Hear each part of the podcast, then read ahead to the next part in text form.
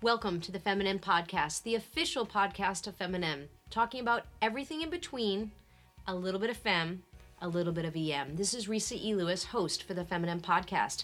I'm joined today by two special guests. Guest number one, how would you like to identify yourself? I often identify as Alyson J. McGregor. Dr. Alyson J. McGregor is joining us today. Guest number two, would you like to introduce yourself? Hi, my name is Tracy Madsen. Tracy Madsen is our guest number two. So, audience, today we're talking about sex. That was a purpose pause. Sex matters. Yes, sex does matter, but also sex matters. Uh, I'm going to start by asking each guest, guest number one, Alyson J. McGregor, tell us a little bit about yourself. Well, I was born and raised in Rhode Island, uh, just like Risa E. Lewis. And um, I uh, work at Brown University, and I'm the director for the Division of Sex and Gender in Emergency Medicine. Guest number two, Tracy Madsen. Tell us about yourself. I'm also faculty at Brown University in the Department of Emergency Medicine. I did my training at Brown, stayed on in a fellowship position in the Division of Sex and Gender, which was amazing. Um, and now I'm studying stroke, sex and gender differences in stroke in the in the department. So, audience, there are a lot of reasons to bring these two onto the podcast, but I want to raise awareness uh, about sex and gender in health and exactly what it is, because I think there's a lot of confusion. So, this is sort of to, to both of you. Can you clarify for us what is that? What actually is sex and gender, sex and gender health, sex and gender medicine? What does the division focus on? So, the division focuses on two variables that affect and impact health. The first being sex, and when we say sex, we mean the biological variables. So your chromosomal makeup, whether you're XX versus XY, and how that affects your heart and your lungs and your cells, all within an emergency uh, setting. The other thing that we um, are challenged to uh, bring understanding to is gender. So, how someone presents themselves in society, whether they describe themselves as a male or a female or any combination of the two, and um, the effects that that has on health and illness and access to health care. So, is this just all women's health? Is that what this is? So traditionally, women's health has been assumed to just encompass reproductive health, so breast health and gynecologic health and obstetric health. But now we realize that the health of women matter in more than those just those ways, and those differences are very crucial to their susceptibility to disease and the response to treatments and medication dosing, and it matters in many ways. Yeah, so this is not just about uterus and ovaries and breasts. It's the the classic term is uh, boobs and tubes, and that's what this is not anymore. This is not, yes. and this is is or is not LGBTQ health. Well, that's an interesting um, uh, question because many people uh, uh, see that relationship and what sex and gender uh, the study of, it actually helps inform how to care for LGBTQ community. So you're able to understand what the influence of sex is on a condition, and then what the um, influence of gender is on that, and then you can personalize that for um, people that may not have congruence in those in those factors. Fantastic. So that's a nice global uh, presentation of the definition and sort of the uh, connotation denotation of what is sex and gender. So if we were to get more granular and we shed the, the light, turn the mic onto Tracy, Tracy is actually doing exactly what you've just described. She's specifically looking at stroke. Tracy, can you share with us how you got into sex and gender health? Why did you do a fellowship? And how did you come to stroke as your focus?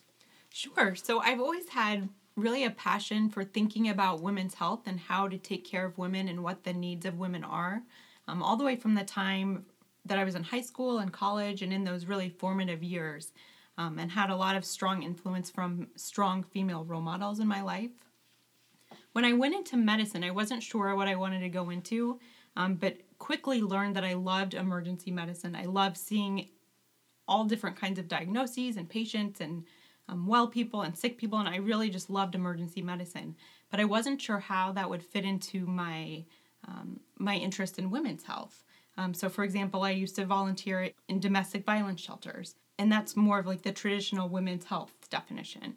And then when I started looking into emergency medicine and looking into residencies, um, I was really kind of conflicted about how those two um, ideas would fit together. And so when I interviewed at Brown for residency, um, and I still remember that day very clearly, just feeling so excited hearing that there was actually a division of sex and gender, and that there were faculty, namely Dr. McGregor, um, studying sex and gender and i felt like this was the perfect intersection of women's health and emergency medicine and that's really how it started and so you nailed exactly one of the reasons why i want to highlight the work that you two are doing that this isn't what people think of as oh um, domestic violence. Oh the uterus the ovaries the breasts or boobs and tubes as you say. There's more much more um, rigor and there's much more breadth and depth to this topic. Now, Alyson, you have done quite a bit of work. You have formed a division, you have formed a fellowship, you have a resident elective, you have a student elective, you're in the med school. There's a lot of aspects that you've done to make this quite an academic discipline, uh, an area of study. How did you come to this, and what made you decide to pursue this as opposed to toxicology or hyperbarics or pediatric emergency medicine? I discovered sex and gender similar to actually what Tracy just mentioned. My um, love of caring for women and, and just being part of as many women groups as I could join and and um, was thinking about how I could turn that into something related to emergency medicine. And I came across a book by Marian Legato, and she um, uh, was the first one to publish a book called Principles of Gender Specific Medicine. And when I came across that book, I, I just a light bulb went off, and I thought, wow, you know, um, if we know that these differences uh, already exist between men and women, what else don't we know? And um, and so I just actively began to pursue that. And I went to SAEM very early on. I was just a year out of uh, residency, and uh, to put on a didactic on on uh, you know gender medicine and emergency medicine, and it was really eye opening when I discovered that no one showed up, no one came. Um, there was uh, uh, Libby Nestor, who's my friend, and she was sitting there. So I thought this is something that um, needs to be built from the ground up. So it really just uh, energized me and motivated me to start to build something at Brown where I was working. Um, and so that's where I started small with a small program.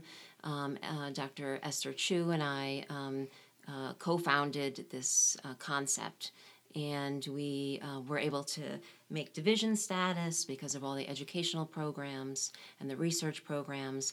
And so now I have this um, opportunity to work with so many people across the country, nationally, that are doing amazing things in this field and uh, collaborate with them and then sort of bring that knowledge back to emergency medicine as a whole. Are there any other institutions, uh, hospitals, departments of emergency medicine, or maybe not emergency medicine, where there are similar divisions? Not to this degree. Not um, uh, many pro- programs have some emphasis on uh, women's health. Not necessarily in emergency medicine, actually, if you think about it, but mostly in internal medicine. There's um, uh, uh, ways that you can focus on that area. But um, but I think it's it's coming. It's you know I um, the ultimate goal would be really that it's not necessary. Um, because uh, you know when you're looking at toxicology when you're looking at ultrasound when you're looking at ems you're already assuming that men and women are different and that's integrated that's the that's the future goal but right now um, many people are uh, interested, and uh, med- students and residents are now being taught this. So I think a lot of the departments across the country in emergency medicine will need to come up with some way to uh, address this knowledge gap. Yeah. Outside the United States, you know, we look at other countries that seem to have it better than we have it in terms of gender equity, family leave, salary. Outside of the United States, are there academic divisions of sex and gender health, sex and gender medicine uh, countries that we should be aware of that really have it have it right? Yeah, there's um, the International Gender Medicine uh, group that uh, gets together uh, yearly, and um, we really learn what, what, what other people are happening. And some people are much further along than, than we are. Canada is doing great things with their um, Canadian Institute for Health Research and supporting research that looks at sex differences. There's the Karolinska Institute, which has a whole In educational Sweden. yes, Yeah. exactly, which has a whole yeah. they're they're doing amazing things. So um, the crosstalk across you know the world is is is happening and it's evolving. One thing I'm seeing with the work we're doing in Times Up Healthcare and in Feminem is we have places that uh, are less perfect and really are seeking help. Do you end up having maybe the countries that are starting to accept the importance of this reaching out to you for help in terms of building education, building research? Um, yeah, I think it's safe to say that we're learning from each other. Um, uh, I've was co-chair of two national summits that are looking at how to integrate these concepts into health education uh, programs and curricula, and we'll often have um, um, other people from other countries attend as well, and we learn um, their barriers and solutions, and we share we share ours. And uh, so it's really it's um, i think over the next 10 years you're going to see uh, a lot of changes um, to the way that we uh, educate healthcare providers and the way that we research uh, human subjects Yeah. Now, Tracy, if someone said to you, mm, "I'm a man. Why should I care about this? This this doesn't affect me, and this doesn't matter to me." What are your thoughts? How would you respond to that sort of claim? Sure. So I think, um, despite the fact that I'm very interested in women's health, this does not only affect women, this affects everybody. As um, Alyson mentioned, it affects the LGBTQ community, but it affects cis men, cis women, trans men. It affects everybody because it's really about personalized care.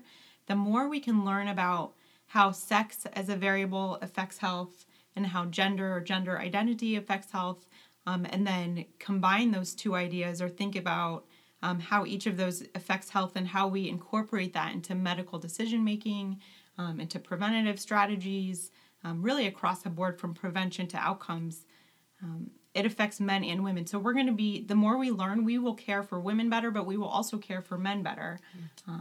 I think it's one of those you can easily make the argument like this is about, not about women. This is not about men. This is about patient care and taking the best care of patients, no matter who, what, where, when, why that patient is. The better.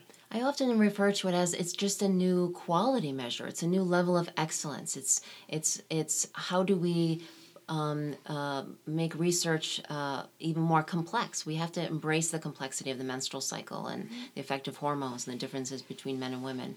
So it's just the new. Uh, it's it's where we need to be. It's the pain scale of 2019. It really is, is and it's a, it's essential for personalized medicine, which is where we are all headed. Yeah. Um, if we don't know how se- sex and gender affect health, then how can we per- personalize medicine um, beyond that? Now, I've been lucky enough to be educated a bit by you. I'm by no means a subject matter expertise on this, but I, I'm a believer. And I uh, attended the summit in, in Salt Lake City, and I believe the next summit is in 2020. Uh, anything you want to talk to at all about this, or anything you can mention about what audience members that are now their, their interest is piqued, uh, what they may expect to see at the next summit? So the next summit is actually going to be in your backyard. Uh, it's going to be held at Jefferson, and um, it's going to be September, uh, the weekend of uh, September uh, 9th and 10th of 2020. And um, you know, each summit has grown almost, uh, you know, doubled in size. So I, I expect the same thing to happen here. And it's um, now something that we incorporate other health professions, so not just medical um, education, but also allied health and nursing and dentistry. You know, just because uh, uh, many educational schools for health professions are looking at interprofessional um, uh, growth and, and collaboration. So the more complex medicine gets, the more everybody needs to be aware of the differences between men and women. And what I was impressed by at that summit is that you were trying to help people who mostly, uh, I met a lot of educators and curriculum developers, how they can start integrating this. This shouldn't be thought of as a burden. This should not be thought of as extra. This is like just should be woven in the the clothing, the cloth, the matrix of what is being taught and how we're approaching patients. Now, I said that I've benefited a lot from what you two have taught me. We were speaking about specific disease processes that the audience may not be aware uh, that there actually is a difference in the way we've studied disease and uh, therefore how we think we're supposed to treat, what medicines we're supposed to use, the dosages of the medicines, and our overall approach. So, some that come to mind are stroke, heart attacks, sepsis, migraine headaches. Um, fill in some blind spots. What what would be important for the audience to know? Tracy, you I know stroke has been your thing. What can you share with us about stroke and also what other diseases that aren't even on people's radar should be? So I would say overall, if you look across those disease states that you just mentioned, cardiac disease, stroke, um, sepsis, all of those disease states, the first thing to think about, and this is something I've been thinking a lot about on shift, is really just starting at the history that you take. When a patient comes in um, for a given chief complaint, you really have to even approach your history different for men and women, I think. Um, I think it's important to listen. You have to listen to what women are saying, to the stories that they're telling.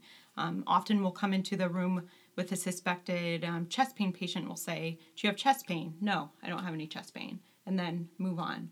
Um, but if you listen a little bit more, if you dig a little deeper, if you don't talk as much and maybe listen to the patient, um, I find that women will also will often say, "No, I don't have pain, but I have.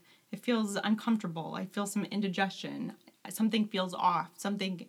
pointing to their chest. So maybe no, they don't have chest pain per se. Um, but if you really don't start all the way back at the history, um, t- when you're considering sex and gender differences, you'll miss a whole. You'll just miss the entire first part. I mean, I think that happens with stroke as well. We know that women with stroke, in addition to presenting with the traditional symptoms, the hemiplegia, um, the the vertigo, the sensory symptoms, they can also have um, what we, what I like to call non-traditional symptoms or symptoms that we maybe sometimes don't pay as much attention to. So non-neurologic symptoms, feeling off, feeling tired, similar to what we see um, with cardiac disease, even more pain. So, even uh, not just headache, but pain in other parts of the body, which is often distracting for someone taking a history that isn't expecting these classic signs and symptoms symptoms of stroke. So, uh, dovetailing is it felt that the NIH stroke scale is valid, or that it you know ha- did that take women into account? That's a great question, and I don't know the answer to that. Um, certainly, there in the NIH stroke scale, we don't ask about headache, pain, um, really none of those um, non-traditional symptoms are on the NIH stroke scale, um, which is a great point. And that's how a lot of our um, clinical measures, clinical decision rules that women were not taken into account when they were created. If you weren't spending time studying and receiving grants for stroke, is there another disease process that has really struck your interest in uh, under the sex and gender hat? Sepsis, I think, is a super interesting topic to think about. And I started actually doing some sepsis work in residency. Um, and now I'm more focused on stroke, but I think there are a lot of questions about sex and gender differences in sepsis to be answered. Um, we've found some treatment disparities in terms of who gets antibiotics faster, but even thinking back to the pathophysiology of sepsis, we know that there are biologic differences in how sepsis affects uh, males and females but really don't have a lot of the answers in terms of how that should translate into our practice in terms of diagnosing sepsis, treating sepsis, improving mortality for both men and women. But there's a lot to answer there. But I also get a lot of people that, from especially within emergent emergency medicine, that say, "Well, that might be interesting, but um, what am I going to do on my shift that starts at three? And so, Great question. Yeah, and so um, there's a lot um, that you can consider, like Tracy was mentioning, just in communication styles. And um, when you're looking at the blood work, start to realize that there are separate reference ranges for laboratory values and biomarkers and like troponin. Yes, right, exactly. Things like that, and that's going to um, more uh, just um, increase exponentially. We're, you know, we should be looking at cutoffs for D dimer between men and women, um, and these sorts of things. So there is a great um, PubMed search tool that's been validated that maybe we can show at the um the we can notes. place it in the show notes. Show we love notes. placing things in the show notes. I'm getting something in a show note. yes. Um, and so what I do is I have the residents uh, use that PubMed search tool um, uh, for, for patients, um, so they can say, okay, what are the differences between men and women in asthma, in uh, dosing of Zofran, or in um, you know, and you name cellulitis, you, you name it, um, and and we look and we we we can um, discover and utilize that uh, in in uh, the point of care. Ooh, the point of care. What is the difference in dosing of Zofran? I mean, not exactly, but what should we be aware of? Um, women uh, metabolize Zofran at a slower rate. So it lasts many hours longer. And so um, that's a classic example of if you look at the evidence and you notice that these things exist, there still is not a dosing recommendation change for Zofran when they should. So, um, you know, I think um, um, other federal agencies are catching up to this and really want to respond um, and and so I think we'll be seeing more and more things like that. But right now, that it, it doesn't, you know. So, continuing that storyline then of Zofran, does that mean that women are more at risk of the side effect of prolonged QT if they're getting increasing doses? That It's, I mean, like, has that translated into anything we should be worried about with the Zofran? Um, I think that these are great questions that, that aren't really studied. There are many examples of um, certain drugs that um, um, um, prolong the QT longer for women than men and longer during certain times of the menstrual cycle. Um, so, you know, if that can uh, happen with one medication, um, then you, you can imagine what, what, what, what could happen with many medications. Now, lots of the medications that we utilize um, have been uh, uh, tested and um, the dosing ranges have been um, perfected in men. And so we're just we're, we're playing this this guessing game really. So you know i i am often um, telling uh, female patients to make sure that they they discuss any adverse reactions that they're having. Yeah. I would say the other area that comes to mind when I think about challenges and getting people to really understand the importance of sex and gender um, is conducting research. So we know that historically women have been underrepresented, and even now that we have all this knowledge about sex and gender differences, I think there's still a push, uh, there's still pushback um, in terms of including enough women doing sex specific analyses. And it's often a, a matter of, of money um, that not enough women are enrolled to know whether or not there are sex specific um, treatment effects or sex specific outcomes. Um, and i think it's um, it's easy to say yes you have to include sex in your study but in order um, to do that studies have to be funded to enroll enough people that we can see sex differences. And i still don't feel like we're at that point. I hear people say oh we don't really need to do that. We can um, we can see if there's a trend and then maybe think about it later. But it's really not a primary um, point on people's minds when they're designing the studies that we need to translate down the road to practice. They have not digested that sex matters. Exactly Sex matters. Sex matters. So, you know, for the audience members that are saying that's great, they're addressing men and women, what about intersectional questions? What about race? What about other factors that we know aren't the only factors playing a role in health, in research, in studying? Um, how how is that being addressed right now in sex and gender medicine? It's being addressed because if once we address uh, something like uh, gender for instance i sort of uh, look at gender in a similar way to studying race. So sex being the biological component um, is measurable and it's objective and and, and it's um, you know it, it starts as like instead of instead of um, men uh, being the point person to study and then women being a subgroup i like to look at it as men and women and then the subgroups we can look at are race socioeconomic status um, you know uh, ethnicity and things that that uh, uh, and gender and things that further um, affect, affect their health. So i think it's it's important to look at those um, and, and in, in the picture of the whole thing. When you um, look at the fact that women are less studied than men, then you look at, uh, um, if you break that down even more, women of color are studied less than, um, um, you know, not women of color. So there's, uh, you know, there's a lot of work to be done to not only enroll women, but to enroll uh, women of many races and cultures. Yeah, and I mean, this is, I think, falls under the realm of general women's health and what people think of, but it's particularly distressing to us as providers that, for instance, black women have, women have some of the highest rates of maternal mortality in this country, Right. and it's just completely unacceptable uh, in my mind. And it's sort of, um, I completely support research that's going to start addressing the iniquities that we're seeing and we're experiencing every single day. Tracy, when you have a patient come in, going back to the history, and I really like what you said, I think that's important about listening. That was a pause on perfect, on purpose. um, you know, um, pronouns. How do you address? How do you ask? Exa- like make believe I'm a patient. Make believe Alyson's a patient. How do you ask people their pronouns? So I think there are a lot of ways to do that. The most important thing, and this is what I teach students and residents when we have this conversation, is to ask in a way that you feel comfortable asking and that it comes out smoothly. And really, for the patient to feel comfortable um, talking to you about their pronouns, about their gender identity, you have to be comfortable asking about it. Uh, pause. Uh, I think some of our audience members may not even know where my question is coming from about pronouns and asking about pronouns. Can you give a little brief update to people about why it is part of what we're uh, asking and it's part of uh, quality pa- patient care to bring in pronouns? Sure. So, um, as we've been talking about, sex and gender are two different things. There's certainly often overlap between the two, um, but sex is the biologic construct, where gender we think of as the social construct or the more cultural, cult- culturally defined concept. Um, and it's really important to understand how both sex and gender affect health.